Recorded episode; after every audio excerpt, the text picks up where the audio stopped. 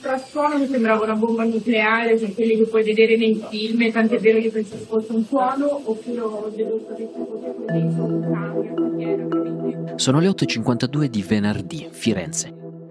In un quartiere a nord-ovest della città, una cinquantina di operai, quasi tutti stranieri, stanno lavorando nel cantiere che diventerà la nuova Esselunga della zona.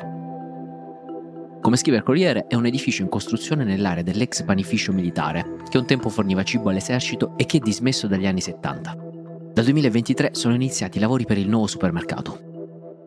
Nessuno sente rumori di crepe, continua ancora il Corriere. Nessuna visaglia. All'improvviso una delle travi di sostegno della struttura cede e venendo giù porta con sé altre travi che a loro volta fanno crollare il solaio e il pilone. Il boato è così potente che nelle case vicine pensano a una bomba. Si è chiamato noi il 112 eh, che non aveva ancora ricevuto chiamate ed è, prontamente sono intervenuti. Cinque morti e un fascicolo aperto per omicidio e crollo colposi presso la Procura di Firenze.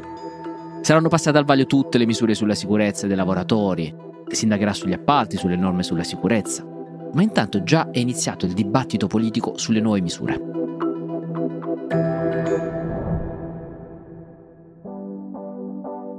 Ecco, oggi parliamo di questo, della tendenza da parte dei governi italiani a fare anche quelle che chiamiamo le leggi pop-up, ovvero quelle basate sull'onda dell'indignazione. E ne parleremo assieme anche alla protesta di Vincenzo De Luca.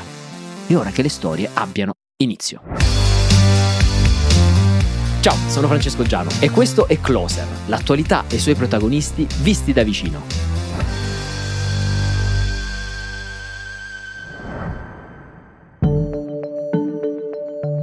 Subito dopo l'incidente sul cantiere dell'Esselunga, il governo è tornato a lavoro.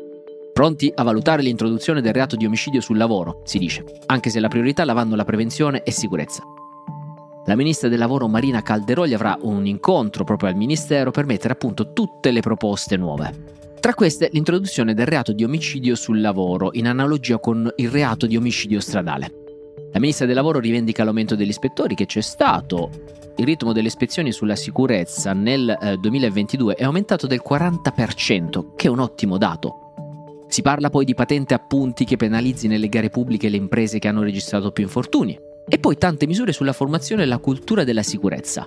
Ma c'è appunto questa tendenza di cui abbiamo parlato, ovvero quella di fare le leggi pop-up che poi difficilmente, smontata l'onda di indignazione, hanno qualche vero impatto. C'è un bellissimo articolo, ad esempio, di Giusy Fasano sul Corriere che inizia così. Prima che arriviate alla fine di questo articolo, diciamo nei prossimi 5 minuti, sappiate che nel nostro paese saranno avvenuti 5 infortuni sul lavoro. La media è questa, un ferito al minuto. Negli anni peggiori anche uno ogni 50 secondi. A volte sono lesioni da niente, altre sono amputazioni. E poi c'è il dato più nero, i morti. Un morto ogni 8 ore. Perché ogni giorno tre persone in Italia escono di casa per andare a lavorare e non tornano più. A volte hanno perso la vita su un ponteggio, altre su un trattore, altre mentre lavoravano su un macchinario industriale oppure su una gru. Non sappiamo ancora cosa sia successo nel cantiere dell'Esselunga di Firenze, ma una cosa la sapevamo già un minuto dopo il crollo, e cioè che anche questa volta, come tutte le altre, sarebbe arrivata la promessa di sempre. Mai più. Ma poi i giorni passano, passano le storie, svanisce l'ondata dell'emotività collettiva e finisce il momento degli annunci con il risultato che si torna al prima e si dimentica ogni cosa fino a un incidente successivo, ovvero quello che fa riaccendere i riflettori. Noi le abbiamo chiamate proposte pop-up.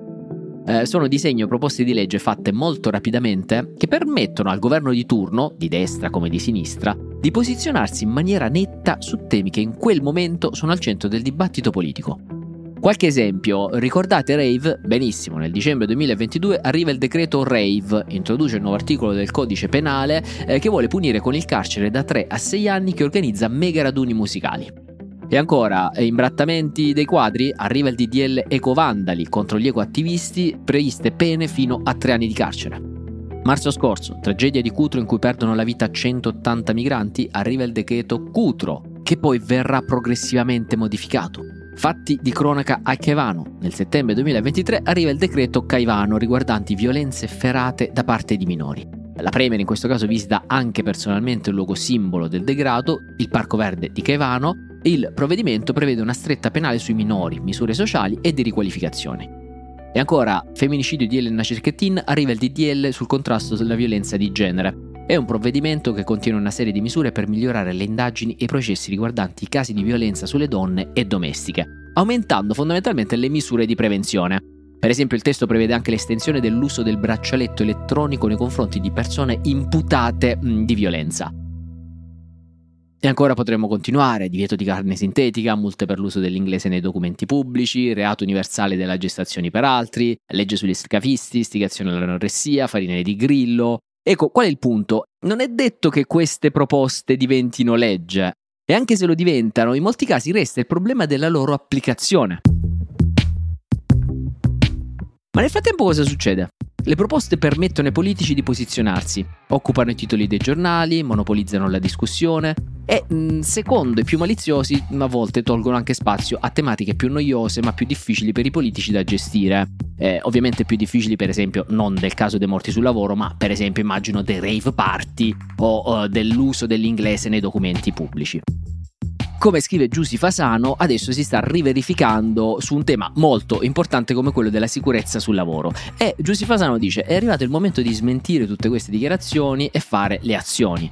Per esempio, dice lei, si potrebbe mettere mano ai decreti attuativi che ancora mancano, e sono una ventina, per completare gli aspetti pratici dell'81, ovvero il testo unico sulla sicurezza del 2008, che è la base di tutti i provvedimenti in materia di sicurezza sul lavoro. Manca per esempio il decreto attuativo che riguarda la qualificazione delle imprese, cioè la cosiddetta patente a punti, che è una specie di pagella per definire il livello di trasparenza e di sicurezza di un'impresa, quindi fondamentale. E ancora, sarebbe utile far diventare realtà, per esempio, nei fatti e non solo nelle parole, eh, la legge 215 del 2021, che vorrebbe l'Ispettorato Nazionale del Lavoro come agenzia unica per pianificare e coordinare gli interventi sul territorio. È una legge eh, scritta per superare una riforma del 1978 eh, che affidava la competenza per controlli e vigilanza sui luoghi di lavoro alle aziende sanitarie, ovvero quindi alle regioni. Il fatto è che ciascuna regione è regolata da criteri, investimenti e politiche diverse da regione all'altra. E questo ha significato per più di 40 anni controlli a macchia di leopardo, con alcune regioni virtuose e altre regioni molto molto meno. E ancora, come chiedono molti magistrati, beh, forse si potrebbe introdurre finalmente quella che viene chiesta da tanti anni, ovvero una procura nazionale del lavoro, ipotesi mai presa veramente in considerazione da nessun governo. Davanti alle macerie di Firenze tutto questo sembra lontano, nonostante ci siano tante parole, e ripeto, da qualsiasi parte arrivino, da sinistra o da destra. La parola chiave qui è subappalto, e allora ritornano alla mente per esempio le parole di un ex ministro del lavoro, Cesare Damiano, che una volta disse Il sogno dei sogni è fermare la logica dei subappalti a cascata. Stabilire per esempio che chi prende un appalto deve essere in grado di coprire il 60% dei lavori da svolgere. Ma appunto al momento è un sogno. E noi stiamo ancora a parlare di leggi pop-up che poi magari finita l'indignazione vengono un po' messe da parte, non vengono attuate con i decreti attuativi, cose tanto noiose quanto fondamentali. Invece quel che serve è fare passi avanti nella realtà.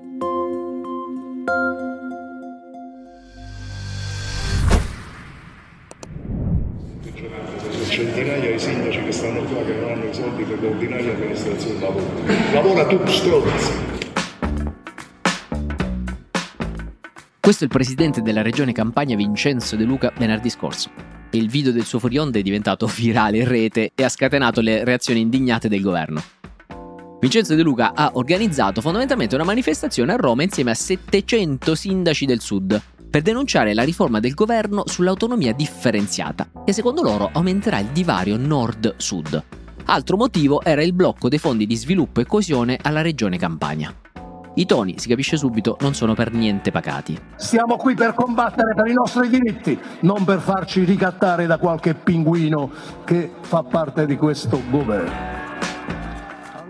Negli stessi minuti Giorgia Meloni e una parte del governo sono in Calabria per firmare l'accordo proprio per il Fondo Sviluppo e Coesione assieme al presidente della regione. Giorgia Meloni ha firmato già 10 accordi di questo tipo e ha in programma di farlo con tutte le regioni. Con una ovviamente ci saranno dei problemi. E gli altri stanno, diciamo, lavorando, poi ciascuno ha le sue difficoltà, ma tutti sono collaborativi, salvo diciamo uno che non è molto collaborativo allo stato attuale, ma insomma voglio dire, eh, rispetto per carità, insomma, non neanche mi stupisce troppo se si va a guardare il ciclo di programmazione 2014-2020, risulta speso il 24% della spesa dei fondi necessari, forse se invece di fare manifestazioni ci si mettesse a lavorare si potrebbe ottenere qualche risultato in più. Quindi si scatena un vero e proprio botta e risposta a distanza tra Meloni e De Luca, che negli stessi minuti poi si dirige verso Montecitorio e Palazzo Chigi e vuole sfondare, diciamo, il cordone di polizia. Ha sentito la lettera che ha mandato? Non si può andare via. E allora chiedete che qualcuno venga qui a parlare. Se no dovete caricarci. È chiaro? Dovete caricarci. Bene, questa è la cronaca dell'alta tensione di venerdì a Roma. Noi qui su Closer vogliamo capire, oltre al tema dell'autonomia differenziata, qual è il vero oggetto del contendere rispetto a questi fondi bloccati per la regione Campania. La politica di coesione è uno strumento dell'Unione Europea che ha l'obiettivo di mitigare le differenze sul suo territorio attraverso dei finanziamenti regionali. Segue una programmazione settennale e all'Italia per il periodo di programmazione 2021-2027 l'Unione Europea ha destinato 75 miliardi. Siccome l'Unione Europea non intende che questa politica prenda il posto della spesa pubblica, dei 75 miliardi complessivi 43 provengono dal bilancio comune europeo, mentre la restante parte costituisce un confinanziamento nazionale.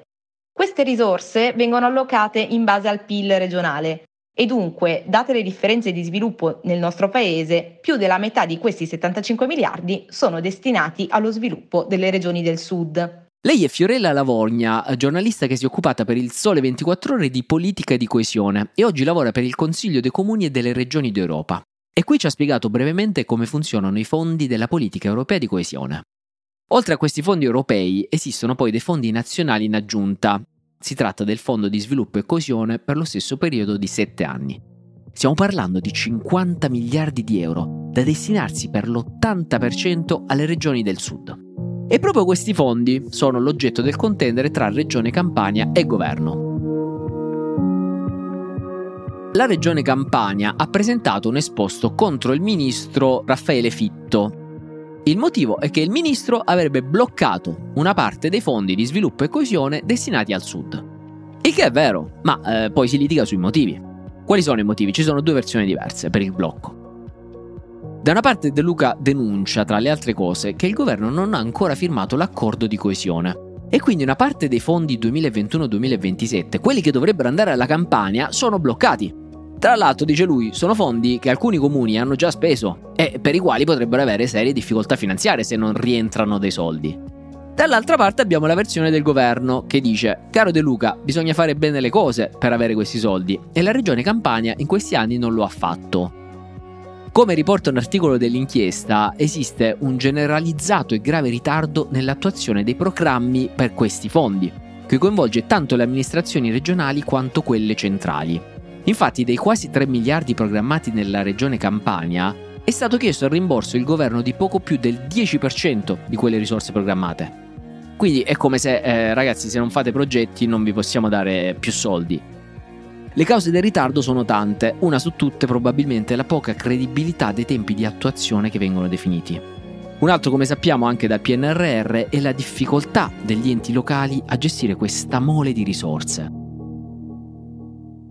Gestire questi fondi richiede una preparazione delle amministrazioni locali che devono essere in grado, prima di tutto, di predisporre dei programmi di sviluppo regionali che siano veramente in grado di generare crescita sul proprio territorio, non soltanto a livello quantitativo della gestione delle risorse, ma anche qualitativo, e poi assorbire questi soldi predisponendo i bandi.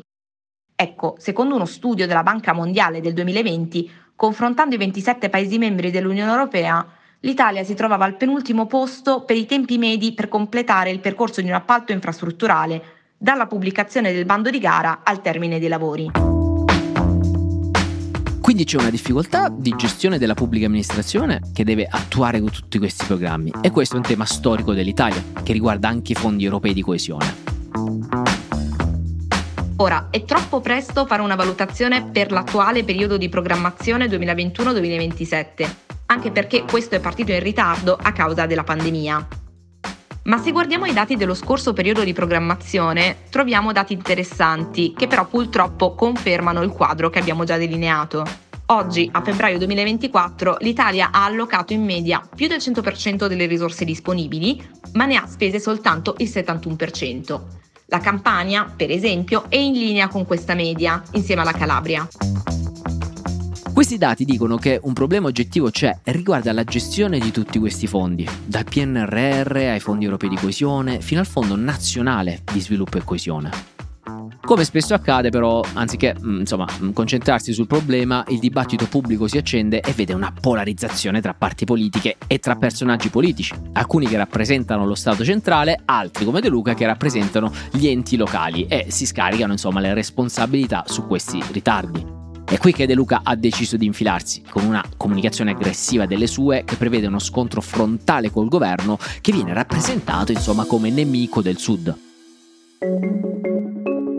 È una strategia che è sicuramente spinta dalle difficoltà di ottenere risultati in una normale relazione tra Stato centrale ed enti locali, ma anche probabilmente da una strategia comunicativa in vista della possibile ricandidatura in Regione Campania.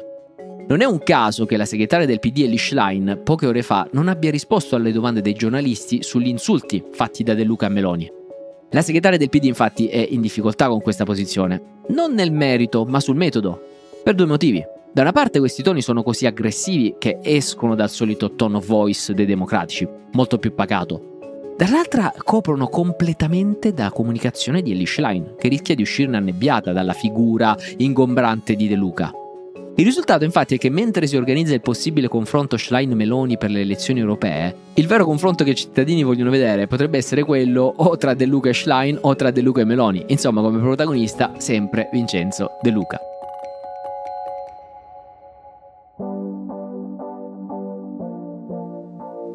E con questa noi chiudiamo la prima puntata di questa nuova settimana di Closer. Io vi invito sempre a darci feedback scrivendoci in DM o nel nostro gruppo WhatsApp e soprattutto anche di condividere le puntate se vi piacciono sui vostri canali social per insomma aumentare la comunicazione di Closer e perché no, coinvolgere altre persone nell'ascolto.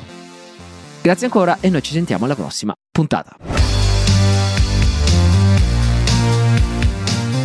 Closer è un podcast di Will scritto da Francesco Giano e Carlo Notar Pietro, cura editoriale Francesco Zaffarano, post produzione a cura di Cora Miglia, supervisione suono e musica Luca Micheli, post produzione e montaggio Andrea Girelli, coordinamento di post produzione Matteo Scelza.